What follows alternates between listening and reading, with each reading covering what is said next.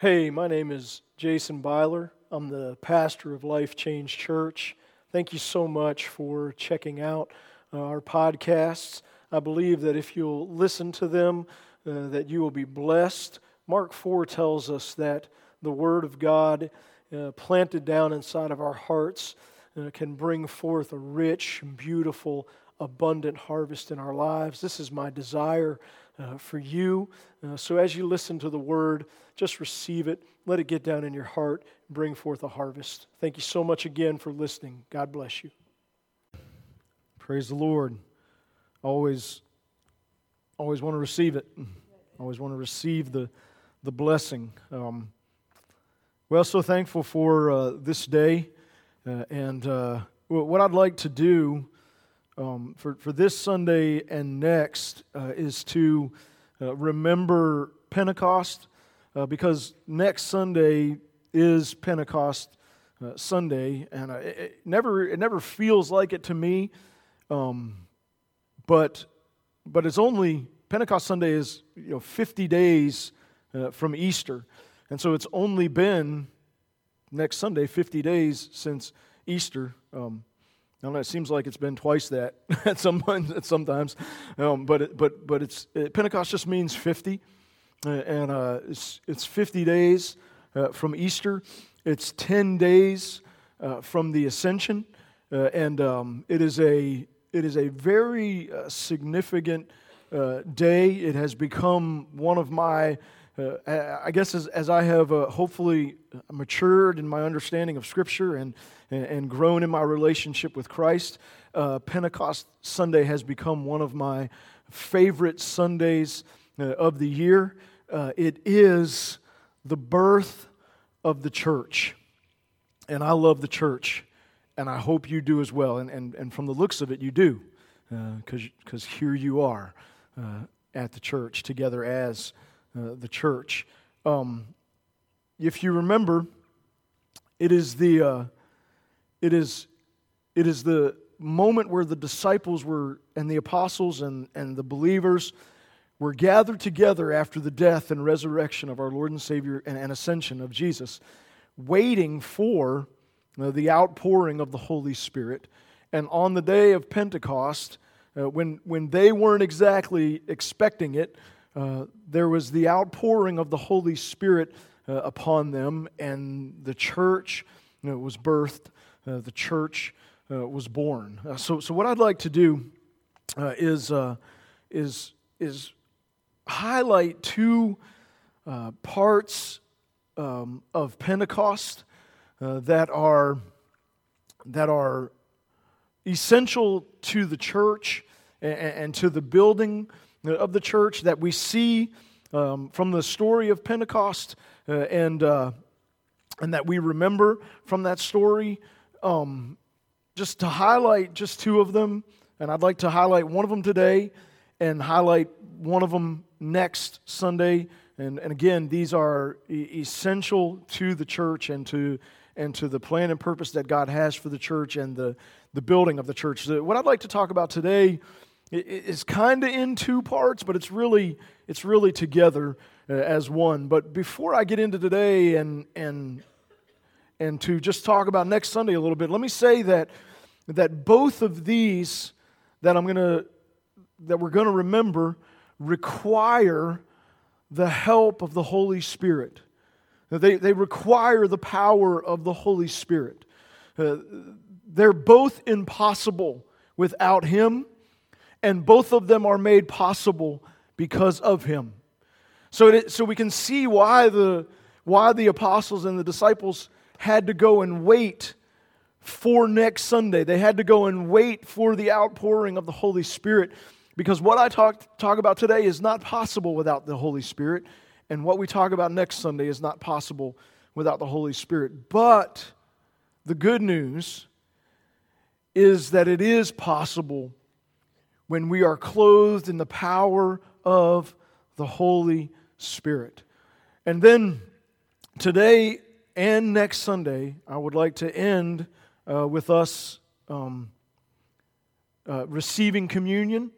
And, uh, and next Sunday, again, like to end with us uh, sharing communion together. So, as, as Joy already mentioned, uh, if you're watching online, um, we'd love for you to join in uh, with us, and, and you can do what you have to do to prepare uh, some juice and some crackers or something uh, to, uh, to, at the end of service, share communion together. Um, so, so I, think a good place to start uh, would be to go to Luke uh, 24. Um, and this is the uh, this is this is kind of like the uh, the the Gospel of Luke account of Acts uh, chapter one, which was also written uh, by uh, Luke. Um, we, we kind of read that one a lot and are familiar with that one, and and uh, you know for some reason I've been hanging out in Luke 24, and so so I'd like to start there. And I think Jesus says a couple of things that really get us on the right track. Um, but let me go ahead and, and share with you what I want us to remember about Pentecost today so that, so that as we look through the scriptures, um, I, I see it everywhere. Hopefully, you'll see it as well, and I'll do my best to try to point it out to you. Uh, what, I'd, what I'd like for us to remember that we so need as, as the people of God to remember, that we so need as a church to uh, remember. And, and let me say this that I think one of the strategies of the enemy is to uh, is to like lull us into some kind of sleepy fog where we forget things, where, where we forget what God has done and who He is and His Word, and we forget who we are and what God has called us to. So we need times where we remember and we reconnect with the Word of God and, and, and what He's done and who we are and what we're called to do. And, and, and one of the things that we clearly see at Pentecost that we need to remember this morning is that, is that there is a message and that there are messengers. That there are messengers and there is a message. Now, that's two things, but I think they really come together as one because you can't really be a messenger without a message. And a message needs a messenger. And what the church needs to remember is that we are God's messengers and that we have a message and that that message must be proclaimed. And we, we see this very clearly uh, as we remember Pentecost. We see messengers and we see that they are given a message, and that message is the message that will change the whole world. They carried it for their generation, and we're called to carry it for ours. We are, we are messengers with a message that is worthy of giving our lives to, of, of spending our lives uh, shouting from the rooftops the message of our Lord and Savior Jesus Christ. So I, I know you know that. I, I know you know that. And I know you know the message. But this morning, let's remember it and let's reconnect with it and let's remember how important it is and how important we are to it. Now, as we begin to look into Scripture, I, I hope one of the things that will happen is that, is that we will remember the bigness and the awesomeness of God as we remember that we're messengers with a message, that we'll re encounter, uh, that we'll reconnect with the wisdom of God and, and His bigness and His, and His ability to work His providential will that, that what God has said is happening and will happen and will uh, be accomplished. It will be done. And, and, and the other thing that I want us to remember is, is not only the bigness of God, but, but that in Christ Jesus, the bigness of, of who we become. That, that you know, I, I think we, we kind of recognize that there's a call of God on our lives to serve and affect our generation. But what I want us to remember as we remember that we're messengers with a message is that when we, filled with the Holy Spirit, clothed with power from on high, embrace the reality that we are messengers and proclaim the message of Christ, that we not only affect our generation, but that we have, have such a, an effect that we will affect generations not even born yet. Should the Lord tarry and not return, there will be generations that are affected by our lives, such as the bigness of just little old me.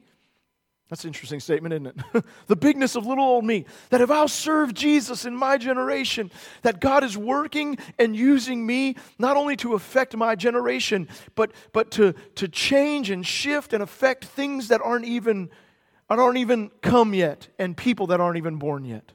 It's, it's an awesome thought uh, to, to remember. Uh, and we see that uh, as we as we look into Scripture in Luke uh, 24, uh, if you don't remember here, Jesus has, uh, Luke 24 is, is the account of Jesus rising again and appearing to his apostles and his disciples and giving them some final instructions and giving them the instruction to wait to be clothed with power from on high and then ascending in to heaven. That's how, that's how Luke kind of ends there with, with the Lord ascending into heaven and the disciples uh, uh, full of joy meeting together uh, in the temple. Let's look at Luke 24. We'll start at verse, at verse 44, and, and we may jump away from this and then, and then come back to it. We'll see how it goes. Here, this is Jesus speaking. He, he said to them, This is what I told you while I was still with you everything must be fulfilled that is written about me in the law of Moses, the prophets, and uh, the Psalms. So Jesus saying here to the to the apostles and the disciples, um, you, you know, maybe you guys remember or don't remember, but but all that has taken place, all that has been fulfilled, all that was was proclaimed uh, in the law of Moses. It was proclaimed in the prophets and uh, in the Psalms. And we could take time to go look at that, but we won't do that uh, this morning. But that's you know a wonderful thing to, to study out.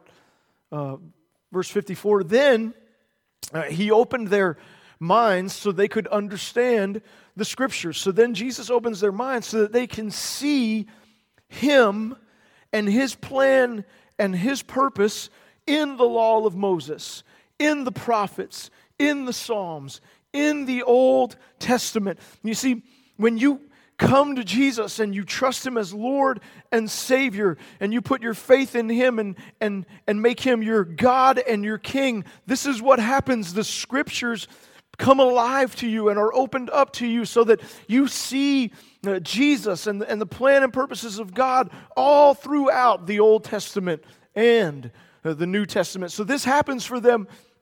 And, uh, and, and we see this happening all through the New Testament as, as, as Paul and, and, and Peter and the, uh, and the apostles would, would proclaim the message of Jesus and reinforce it with it is written from the Old Testament because, they, because their eyes were open to see Jesus all throughout uh, the Old Testament. verse 46, uh, he told them, uh, This is what was written uh, the Messiah, the Christ, will suffer and rise from the dead on the third day. So, so he's reminding them that, you know, what we have just come through, my suffering, my death, and my resurrection uh, on the third day, all of that was written uh, about me before, before it had ever taken place, before it had ever uh, happened. So it's an important thing. One of the, one of the beautiful things that I love about, about the day of Pentecost is that we, if we look, see that this th- that that it just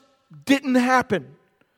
And it's just like all of a sudden, eh, God was like, "Hey, that looks like a good day. Pour out the Holy Spirit, birth the church." That that God knew when the day of Pentecost was to be, and He knew what needed to be worked and moved and planned for that birth to take place. It's like a It's like when you know when a, when a, when a husband and wife uh, and, and they have and it's more so the first baby than it is the others but, but when they have the first baby uh, then there's all this planning that goes into uh, the birthing of uh, that uh, baby and, or, or, or, a married couple you know or, or a, a, a a wedding day. That just doesn't, it's not just like all of a sudden, hey, that's a day. Maybe some people do that, but, but for most people, you know, especially, uh, especially the women, uh, there's, there's this event that is set and there's all this planning and preparation and work that goes into that event so that so that everyone who's supposed to be there is there and and and they're taken care of and everyone uh, who who needs to wear something special has what they're to wear there's all this that goes into it um, this is this is what the lord did for the day of pentecost and and this is what the lord did for the birth of our Lord and Savior Jesus Christ. So, you know, if we were to drop ourselves into that time, uh, into, the, into the time of Jesus and into the time of the birth of the church, it is such a significant time where we see uh, the completion of God of God's working for thousands of years. Like the birth of Jesus just didn't all of a sudden happen God was moving and working to bring about that event thousands of years before it ever happened.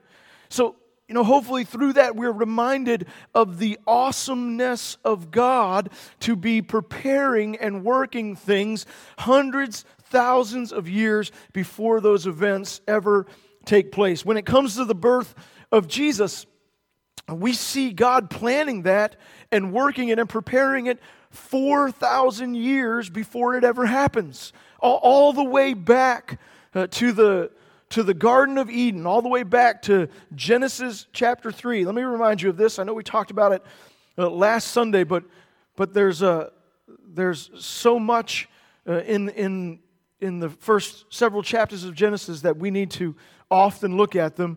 You, you remember in Genesis chapter 3 uh, that, uh, uh, that uh, Adam and Eve and God uh, are together uh, in the Garden of Eden in wonderful relationship. That, um, that Adam and Eve are united and there's and in relationship with one another and in relationship with God and there's no uh, shame and then you remember that the that the serpent uh, the devil comes in uh, to the picture and uh, and you know maybe this is a good place to point out here as we remember the message that we've been given to proclaim uh, that, uh, that there in the Garden of Eden, Adam and Eve were enjoying abundant life. You remember that Jesus said in John 10 10 that He's come that, that abundant life might be restored, if you will, uh, because restored, because in the garden, Adam and Eve were living it. I know we've talked about these, but let me remind you of of the four, um, if you don't know what abundant life looks like, of the four F's of abundant life. Uh, one, the, that these are essential to, to life. If we don't have these, then we're not living abundant life. But uh, one is true freedom. True freedom. I say true freedom because there's there's a deceptive false freedom uh, out there that basically says, you know, I, I want to be free to do whatever I want to do. Um, but that's not, that's not freedom that ultimately ends in, uh, in slavery and, and chaos. Um, imagine if everyone were free to do whatever they wanted to do. Freedom, true freedom, is that I'm free and have the power to do what is right. They, so they were living in, in freedom. They were free to eat of any tree in the garden. They were, they were free to eat from the tree of life. The only, only one command that they, were, that they had was not to eat of the tree of the knowledge of good and evil, but they had freedom in the garden. And then, and then you know, secondly, uh, to remember is, is a friendship is so important, essential uh, to abundant life. Uh, beautiful, life giving relationship. They were, they were together and not ashamed. Uh, they were naked and not ashamed. They were in beautiful relationship with one another, and they were in beautiful relationship with God. It, it seems that God would come and enjoy time with them, and they would enjoy time with God, and there was no uh, separation between Adam and Eve, and there was no separation between Adam and Eve and God. They were in wonderful uh, relationship together and you know, with God. And then, third uh, F is fruitfulness. Uh, Adam was given this this purpose of caring for the garden and working the garden and that was before the fall. And and to make uh, the garden uh, fruitful they had purpose there in the garden and they were working uh, to uh, to make that garden beautiful and and and fruitful and caring for the trees and the and the plants and and even maybe the animals that were there and the earth that uh, that God had placed them on. So there was there was fruitfulness, there was purpose from God that is essential to abundant life. And then the, uh, then the fourth F is, is forever. Now, they, were, they were living forever. Death had not entered uh, the picture at this point in time. They could eat from the tree of life, and, and, and there was forever life. And that is essential to abundant life, is, is uh, eternal uh, life. And so the enemy, the enemy comes, the, the serpent comes, and, and what does he come to do? He comes to steal abundant life from them. He, he wants to wreck this. He wants to, to ruin this. He wants to uh, come into to this wonderful, abundant life that they are uh, enjoying and rob them of it and steal, kill, and destroy, and he comes with deception, and he leads Adam and Eve astray, and they, they sin by eating of the tree, and then there's and then shame enters the picture, and separation enters the picture, and hiding enters the picture, and fear enters the picture. And so then God shows up, knowing now that things are, are shifted and broken and messed up. And, and God shows up, and He's already on the move to fix it and restore to mankind what He desires for us, and that is abundant life. So then he, so as he shows up, he speaks to Adam and Eve, and then there's the, and then there's where, where God speaks to the serpent, and, and then he speaks to Eve, and then he speaks to Adam. And I wanted you to remind you of what God speaks to the serpent, because in speaking to the serpent, uh, he prophesies Jesus. He prophesies the birth of Jesus 4,000 years before it ever happens like God knows. Because He does. Like He's, he's moving and working. See, He wasn't surprised by all of this. Genesis chapter 3.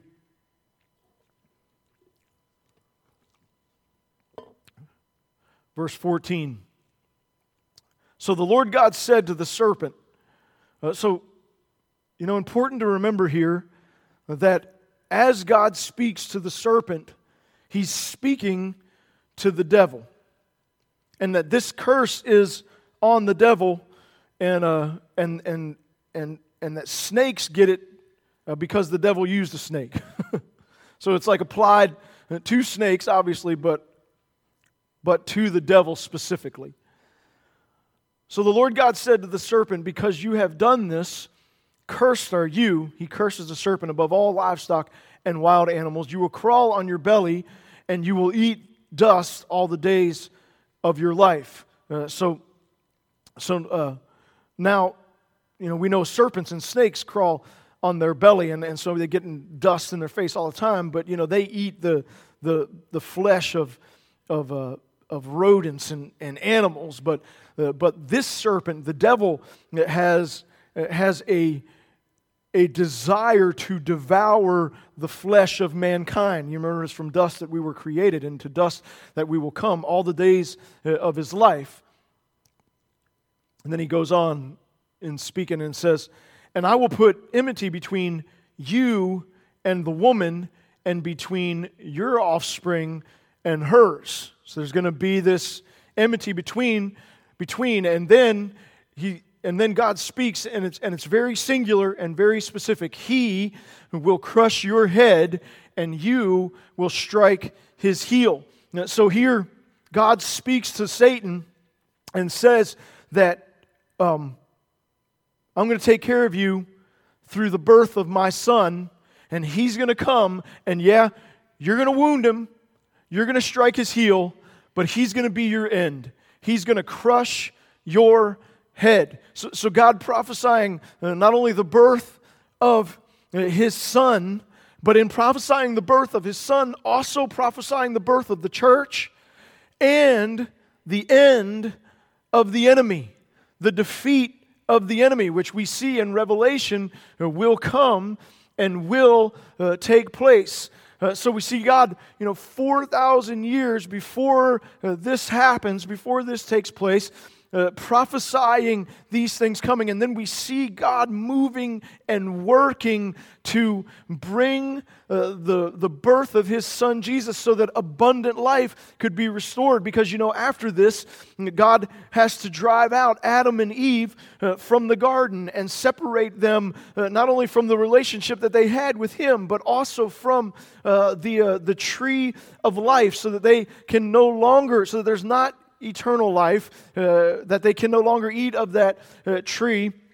Um, but but that was never God's plan. And so God goes on the move to restore again abundant life and to, to bring that uh, reality back uh, so, that, so that separation will come to an end and death will come to an end and sin will come to an end. And ultimately, all of those things we know uh, will, uh, will be finished. They, uh, they will end, uh, and, uh, and, and forever we will live with our Lord and Savior Jesus Christ in the new heavens and the new earth. Um, praise the Lord. Come quickly, Lord Jesus. Hallelujah. Um, so we see God moving, working long before these things ever take place, and are reminded of uh, the awesomeness uh, of our God. And, we are also uh, reminded that we do have an enemy who wants to come and steal, kill, and destroy, and, he is a, a deceiver. Um, so let's go back to Luke 24. And remember what Jesus has said. In Luke 24, remember, he opened their minds and then he tells them that it, that it was written that I would suffer, uh, rise from the dead, and rise from the dead on the third day. And then, and then Jesus says this, and, and repentance and forgiveness of sins will be preached in his name, in the name of Jesus, to all nations beginning at Jerusalem. And he tells the, the apostles and the disciples uh, who they are, as if they didn't know. He says, You are witnesses of these things. It, it, it's you guys who are going to be the messengers. It's you who are going to who are going to go to the nations and preach repentance and forgiveness found in the name of Jesus. And where you're going to start is Jerusalem, but you remember uh, in Acts uh, chapter 1 that he says, you know, you're going to be my witnesses not only in Jerusalem, and here he says that's where it's going to begin in Jerusalem on the day of Pentecost. Uh, there is going to there's going to be the outpouring of the Holy Spirit, and you will be clothed with power from on high to be my witnesses in Jerusalem, Judea, Samaria, and to the ends of uh, the earth. So he says, You guys are going to be witnesses of these things, re- preaching repentance and forgiveness of sins in uh, my name. And then the story goes on.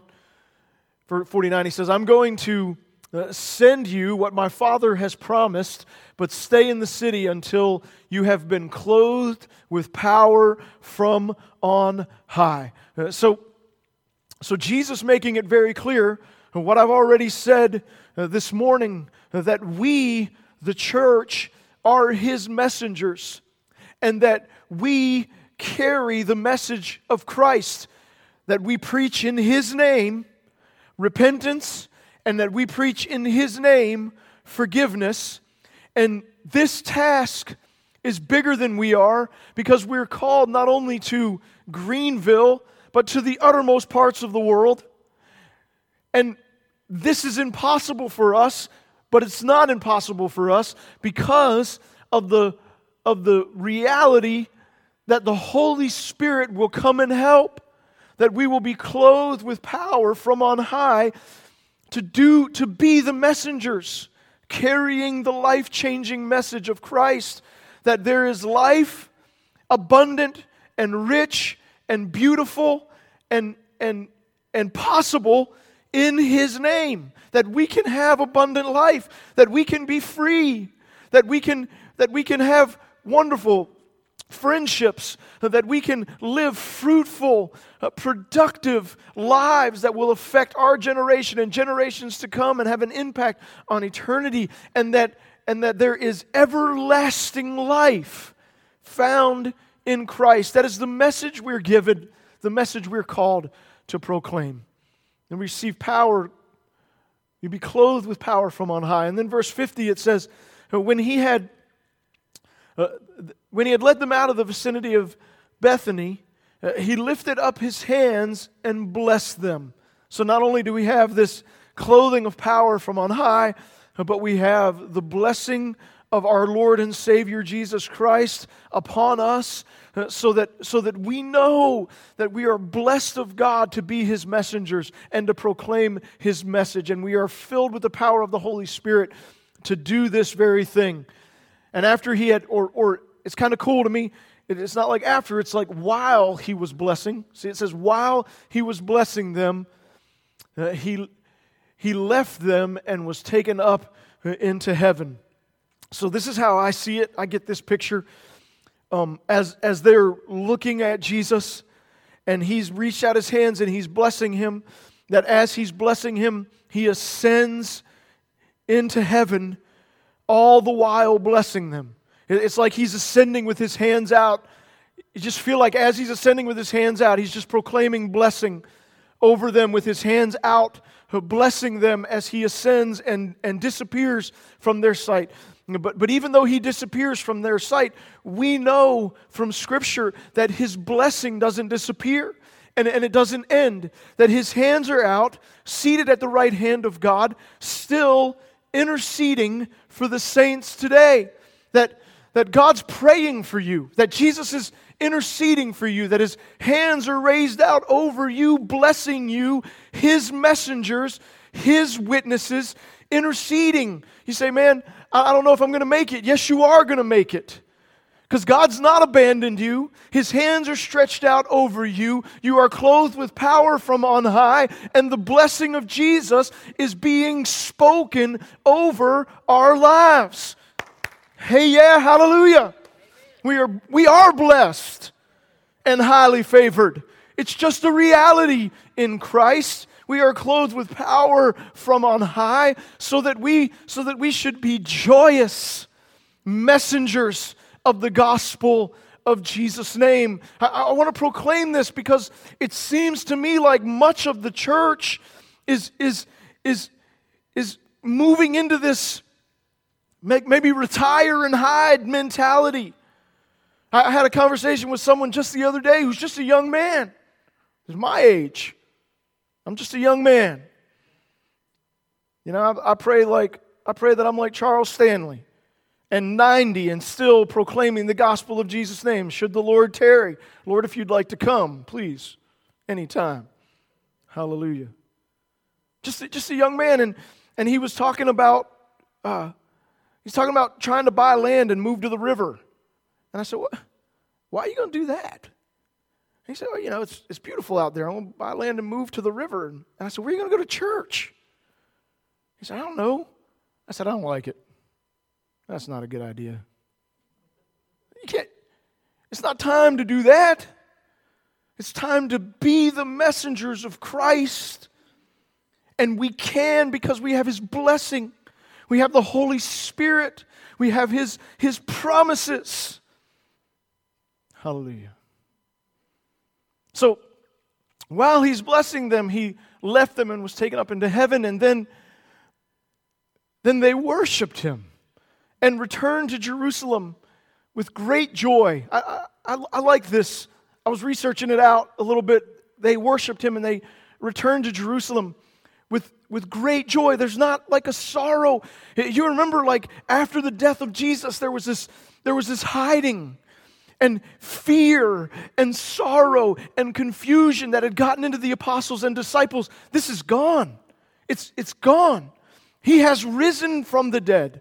They have the promise of the Holy Spirit. They have clear purpose to be His messengers and to proclaim His message. And, they, and so they return to Jerusalem with great joy. there's no longer sorrow. They're not hiding uh, anymore. They're not afraid. They're doing what he said go wait in Jerusalem. They're doing it with great joy. And, and anyway, as I researched this out, I read the Amplified version, and you ought to go do that because I thought the Amplified uh, adds this, and it's an addition, but, but I think it fits, adds this uh, cool um, little paraphrase in there, and, and you can go look at it, but it says that it says that they, they, retur- they worshiped him and they returned to Jerusalem being, being completely and fully convinced that he had risen. They were totally and completely, there was no longer any doubt. That was over for Thomas. He was convinced. And anybody else who doubted, they were convinced that Jesus had risen from the dead and that there and and that and that he was who he says he was, that he'd risen and that he is life and salvation and freedom and peace. Like, so they say they return to Jerusalem fully convinced that he's risen and John 14, 6 is true. That he is the way, the truth, and the life, and there is no other. It's an important reality. It's an important truth maybe one of the things that we should do is we should start writing John 14, 6 everywhere we go. We just like mark it down somewhere. Write it, proclaim it, declare it because it's true. It's under attack. And when it's under attack and doubted, it weakens our message. Why? Why would I be a messenger willing to give my life for the message if there are other messages that also work? if there are other ways to salvation, if there are other ways to abundant life, then, you know, I'm just going to drink, eat, be merry, move to the river, you know, because sure, I found one, but there are many, but there are not many. There's one. He is the only one who has conquered death and the grave. He is Savior and Lord, and repentance and forgiveness are preached in His name alone, the name of our Lord and Savior, Jesus Christ. And they stayed continually at the temple, praising God. So they met together. They were at the temple. They were praising God. They were meeting together uh, in prayer. And on the day of Pentecost, while they were all together in one place, there came a sound like that of a mighty rushing wind, and the Holy Spirit was poured out upon them, and they were clothed with power from on high, and they began to do what God had called them to do to proclaim the message that there is repentance and forgiveness found in Jesus, that there is life and salvation in Christ and in Christ alone. And the rest is history. Here we are, thousands of years later, a few of us gathered in His name to worship Him and exalt Him and bless Him and proclaim Him, His church still being built, not destroyed, still thriving and flourishing and growing, and His people his messengers, still proclaiming his message. Now, as we uh, as the, as the story goes on in Acts, we come to Acts chapter four, and I wanted to remind us of this because it points out uh, uh, an important important truth uh, uh about us and about about the messenger and about the message. So you remember Peter stands up on the day of Pentecost and he preaches under the inspiration of the Holy Spirit. And, and the church grows uh, by 3,000 that day. And then, Acts chapter 3, Peter and John go to the go to the temple, the gate called Beautiful, and there's the amazing healing uh, of the crippled man uh, who, uh, who, who uh, wanted money. And Peter looks and says, I don't have that, but what I have, I give you in the name of Jesus Christ of Nazareth. Rise and walk. And because of this healing, a crowd gathers. And because there's a crowd, Peter preaches, right? Because he's a messenger with a message.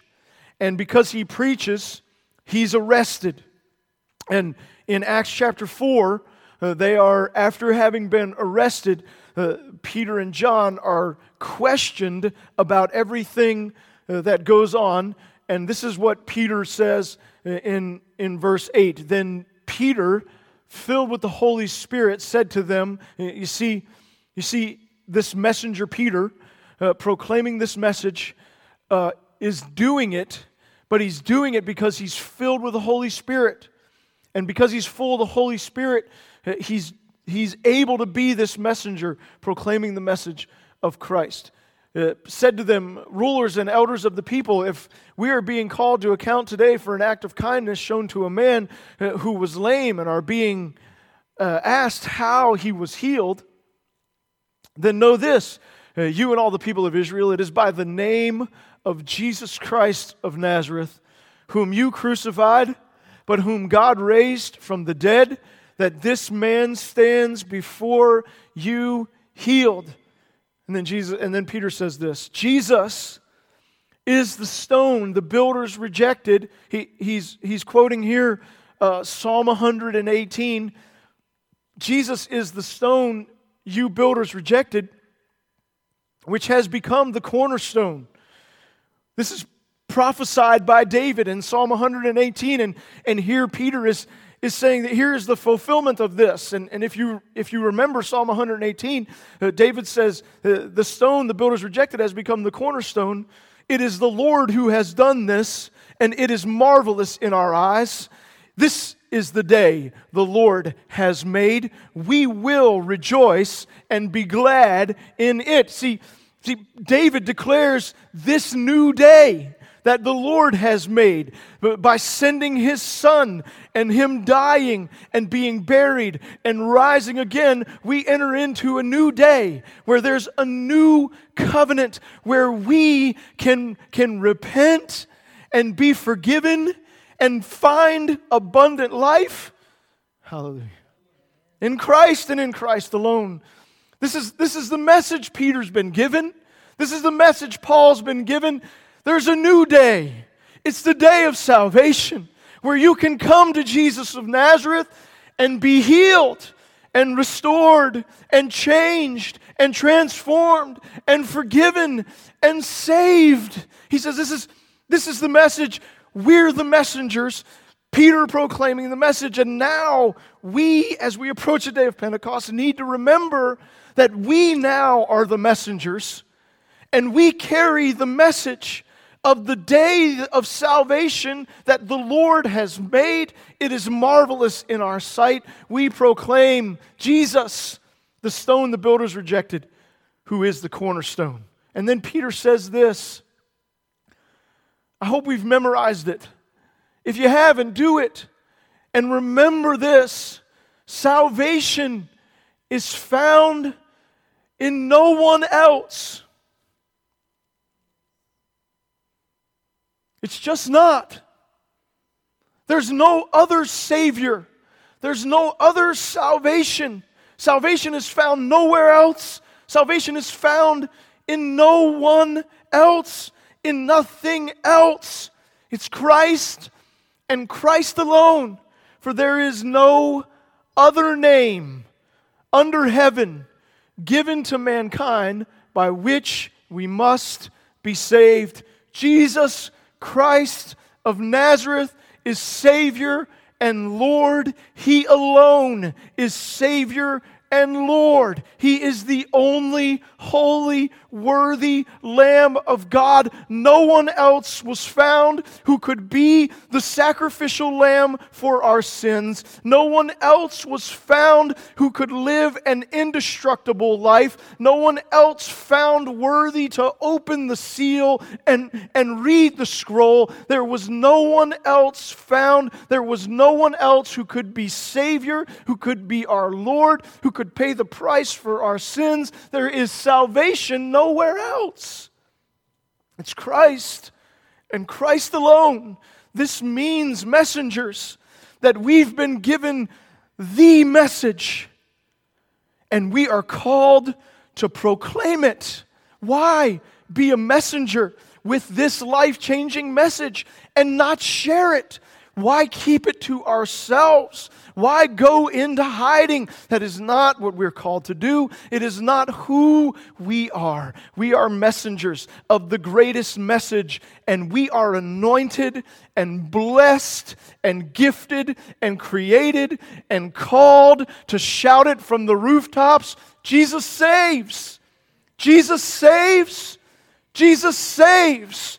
Hallelujah! He saves. He heals. He forgives. He changes. There is freedom and life and peace, rich and abundant, found in Christ and in Christ alone. Hallelujah. And we must proclaim it. We must proclaim it. We must proclaim it. I listened the other day on YouTube to, to someone who, uh, who's got quite an audience. He's a very, very brilliant man, actually. And, um, and he's answering questions about, he was answering questions about God. And, uh, and he's like right there. He's right there. But he was just, he's just missing Jesus just a little bit. And I'm like, man, I'm like, you're so brilliant and you're like hitting all around him right there. But let me tell you, let me tell you about Jesus. He is salvation. He is Lord. He was struggling with this. He's struggling with Jesus being, being singular only salvation, way to God. He is. He is only Savior and Lord.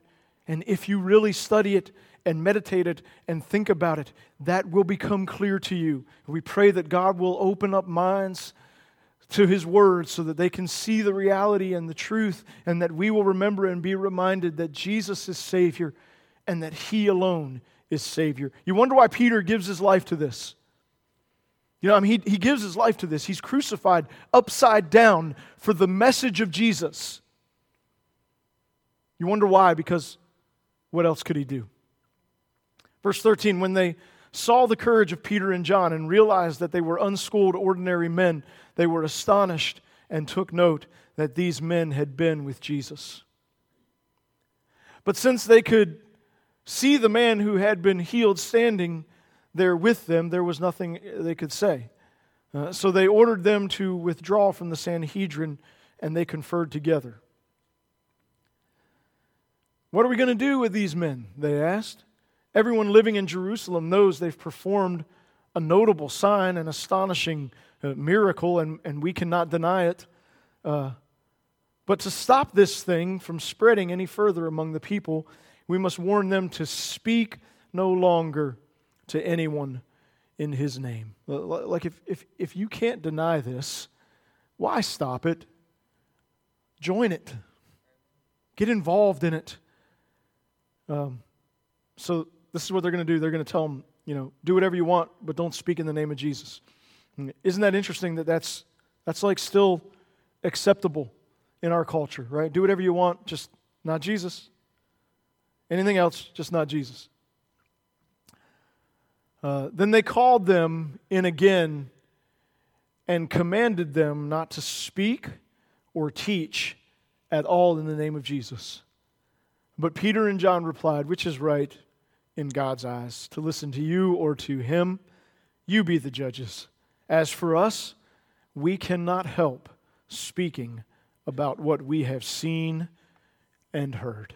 Peter makes this, this confession as, as, he, as he proclaims the message of salvation in Christ and in Christ alone. Then he declares himself the messenger, a messenger who will not stop, who cannot stop, who God has told to not stop proclaiming the message of Jesus' name. He's saying, saying you guys, you know, you guys are authorities and, and, and you're commanding, but we, we try to listen to you on many things, but this we can't because God has said to us, proclaim the message of Jesus and don't stop. And so we will proclaim the message of Jesus and we will not stop. So this morning, as we remember Pentecost, I wanted us to remember the message the message that it's Christ and Christ alone, that He is our only hope of, of salvation, of abundant life, of eternal life, and that we've been given that message and we are messengers who cannot stop. So I wanted to I wanted to share communion together because that's one of the things that we do when when we remember Jesus and as we as we share uh, communion, the kids are gonna the kids are gonna come in with us and um, we're to share together uh, with, the, with the kids communion. My kids love to do it, so we're just bringing all the kids in uh, and, um, and we'll share communion together. And as we uh, share uh, communion together and remember Jesus, we just, we just open ourselves up to the Holy Spirit and the Word of God and just allow uh, this time of, of remembering Jesus to uh, to, uh, uh, to uh, hopefully impact us so that, so that we remember and, and, and hear from the Holy Spirit who He is and, the, and, and what He has done and what He has called us to do and who He has called us uh, to be. Um, as soon as the kids well, I guess we could go ahead and start passing out, and then we'll also well also pass out uh, to the to the children as well when they come in.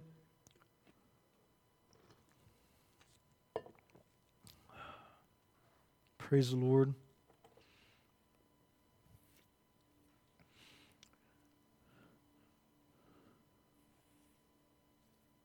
Thank you, Jesus.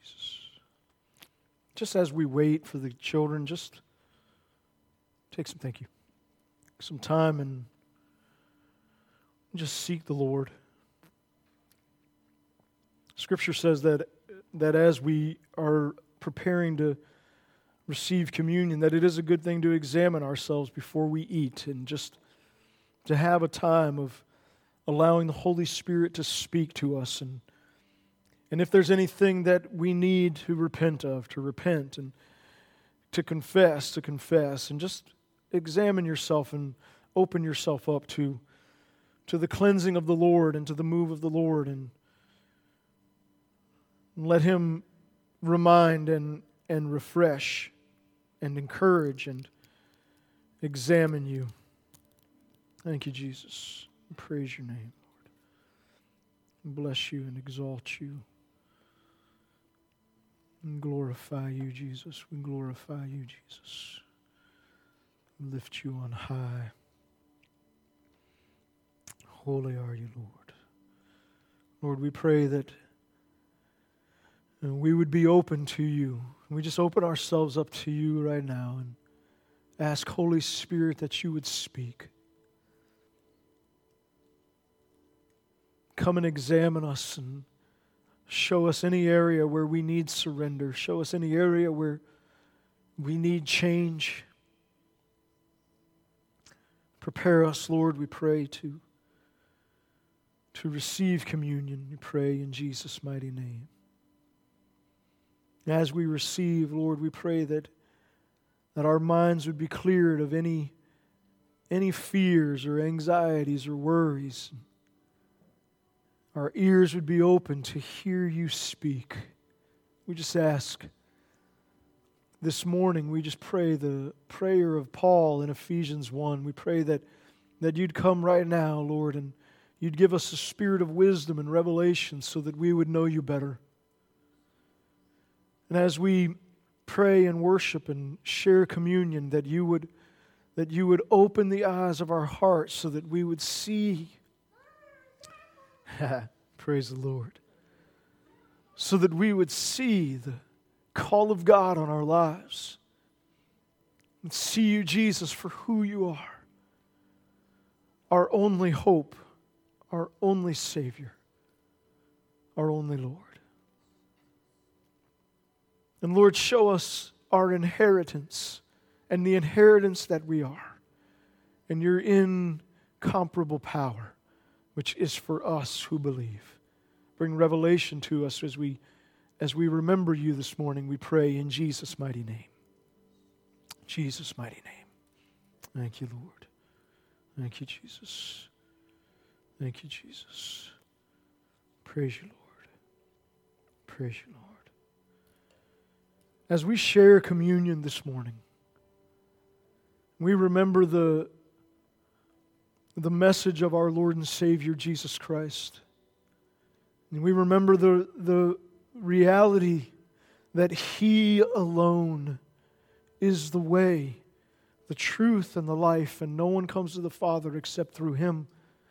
As we remember Peter's declaration, re- remember, remember in verse 8 it said that that Peter was speaking filled with the Holy Spirit and speaking full of the Holy Spirit and full of the Word of God. He declares, he declares that there is salvation found in no one else, that there's no other name under heaven.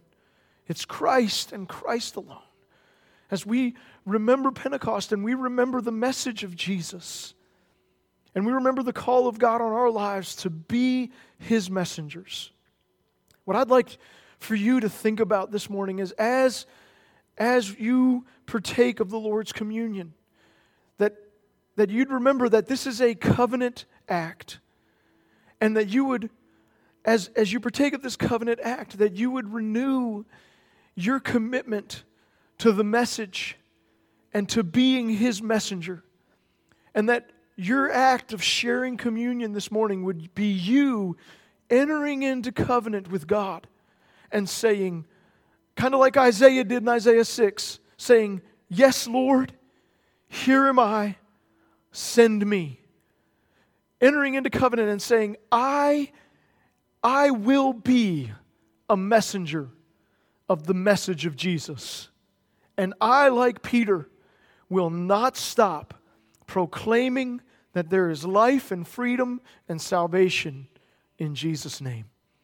As we share communion together, if, if you will, on your own, make this time of covenant a renewal of that covenant to embrace the message and to be his messenger.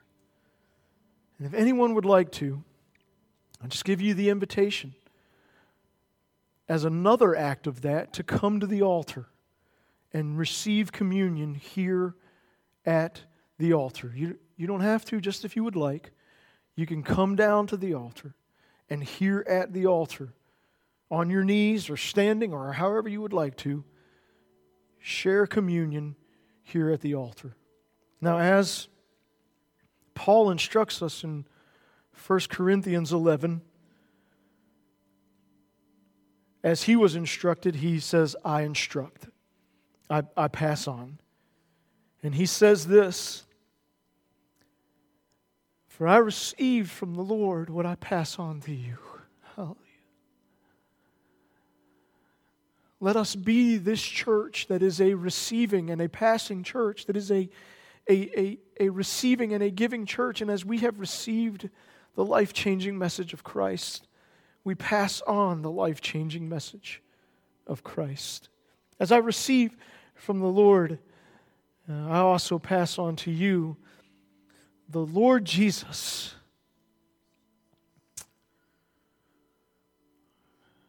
Lord, before we go any further into this, these words just remind us that you are the Lord Jesus. And we declare this morning that you are Lord in our lives. And we set you as Lord in our hearts Lord of our lives. And we declare, as, as Paul, under the inspiration of the Holy Spirit, here in Corinthians declares. We declare, You, Lord Jesus, are Lord Jesus, and you are Lord of my life. In Jesus' mighty name. The Lord Jesus, on the night he was betrayed, took the bread. Let us take the bread. And when he had given thanks, he broke it. And he said, This is my body, which is for you. Do this in remembrance of me. Let's break the bread. Share together in remembrance of Jesus.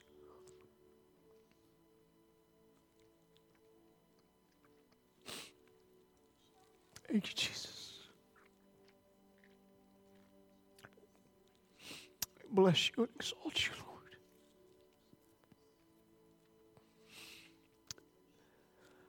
Lord, we, we follow your example as you broke the bread. You gave thanks. We give thanks. We're, we're not burdened that we are your messengers and we're not burdened with this message. Your yoke is easy, your burden is light. We're honored, Lord. We're, we're thankful. We're full of great joy. As the disciples heard your instructions, they saw you ascend, they received your blessing, they returned to Jerusalem not, not sorrowful, weighed down, anxious, fearful, worried, burdened. They returned with great joy. We're full of great joy because we have the message of Jesus and we are your messengers and we're thankful today. And I, I, I want to say thank you, Lord. I know that we've been through a difficult time. And even still in it. But we thank you that you are Jehovah Jireh, the Lord our provider. We thank you that you are Jehovah Shalom, that you are our peace. We thank you that you are Jehovah Shammah, that you are here, that you are near, that you are with us, and you are enough. We thank you that you have been with us, that you are with us, that you will be with us. We bless you and we exalt you and we glorify your name. And of all the things we're so thankful for, Lord, we are, we are thankful this morning for your broken body. And that as you were about to go to the cross, you gave thanks, even though you knew you were going to the cross, even though you knew you were going to suffer and die to become the message. You were thankful because you knew becoming the message would mean salvation and freedom for millions upon millions upon millions.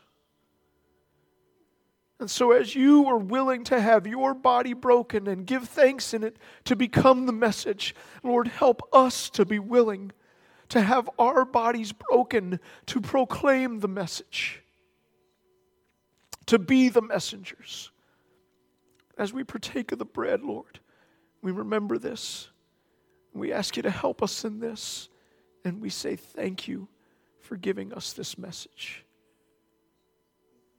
Paul says, in the same way, after supper, he took the cup. Let's open up this cup.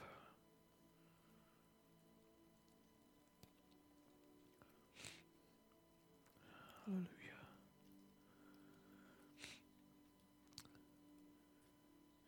After supper, he took the cup, saying, this cup is the new covenant in my blood. Do this whenever you drink it in remembrance of me. Let's partake of the cup, remembering the new covenant.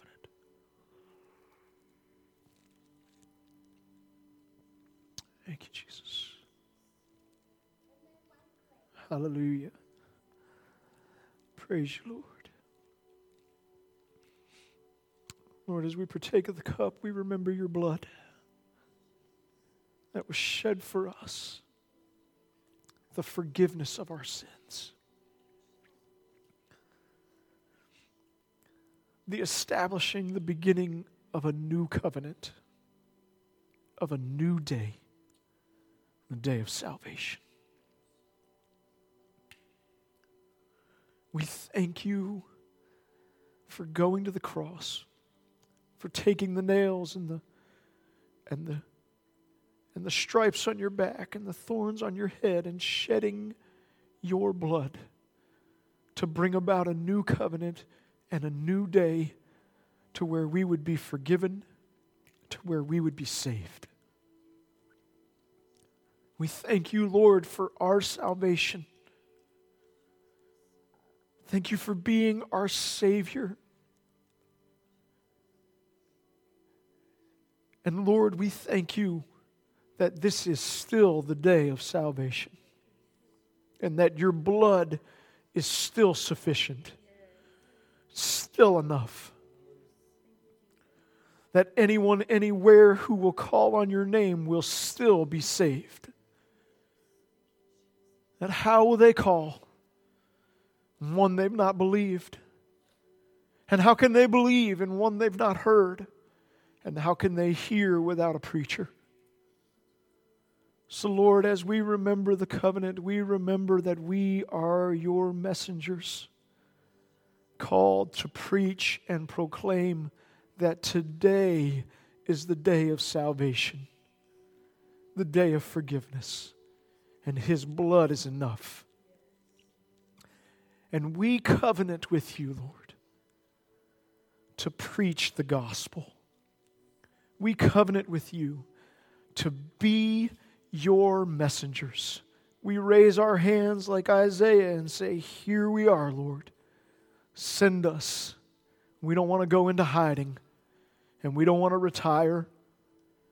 We want to be your messengers, proclaiming the new covenant, this new day where we can come to you and be changed and forgiven and find abundant life. We say yes to this Jesus. In Jesus' mighty name we pray. With every head bowed and every eye closed, let me ask you, all of you watching online or, or those who may be listening, have you received Jesus as Savior and Lord? If you've not, today is the day of salvation. Today, tomorrow may not be, today is. If you would like to receive Him and make Him your Lord and Savior, then just pray with me wherever you are.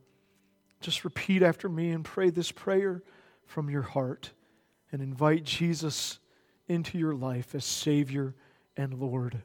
Just pray with me, will you? Lord Jesus, I believe that you are the only begotten Son of God, that in your name is found salvation. And Jesus, I receive you as my Savior. I receive your forgiveness. And Jesus, I set you as Lord in my heart. Bring to me abundant life. Make me your passionate messenger. I pray in Jesus' name. And all God's people said, Amen. Amen. Praise the Lord. Praise the Lord. Now, thank you for. Uh, thank you for your faith and trust in Him and your passion uh, for His name. And my prayer is that from this day forward, all of us will, will passionately, joyfully embrace the call of God on our lives to be His messengers and will passionately proclaim Jesus' message. Amen. Amen. God bless you. Uh, see you back here next Sunday. Uh, we're going to remember Pentecost more. And uh, you? Yes. Amen. Lydia just received Jesus as Lord and Savior. Joy's telling me here, so we're excited about that. Thank you, Jesus. And it was passionate too. I was hearing it. Praise the Lord. Hallelujah. It's a good day. God's presence is here with us. Wonder what He'll do next Sunday as we gather together. Remember Pentecost and share communion again. Uh, be His messengers this week and proclaim His message. He's with you. You can do it. God bless. See you Sunday.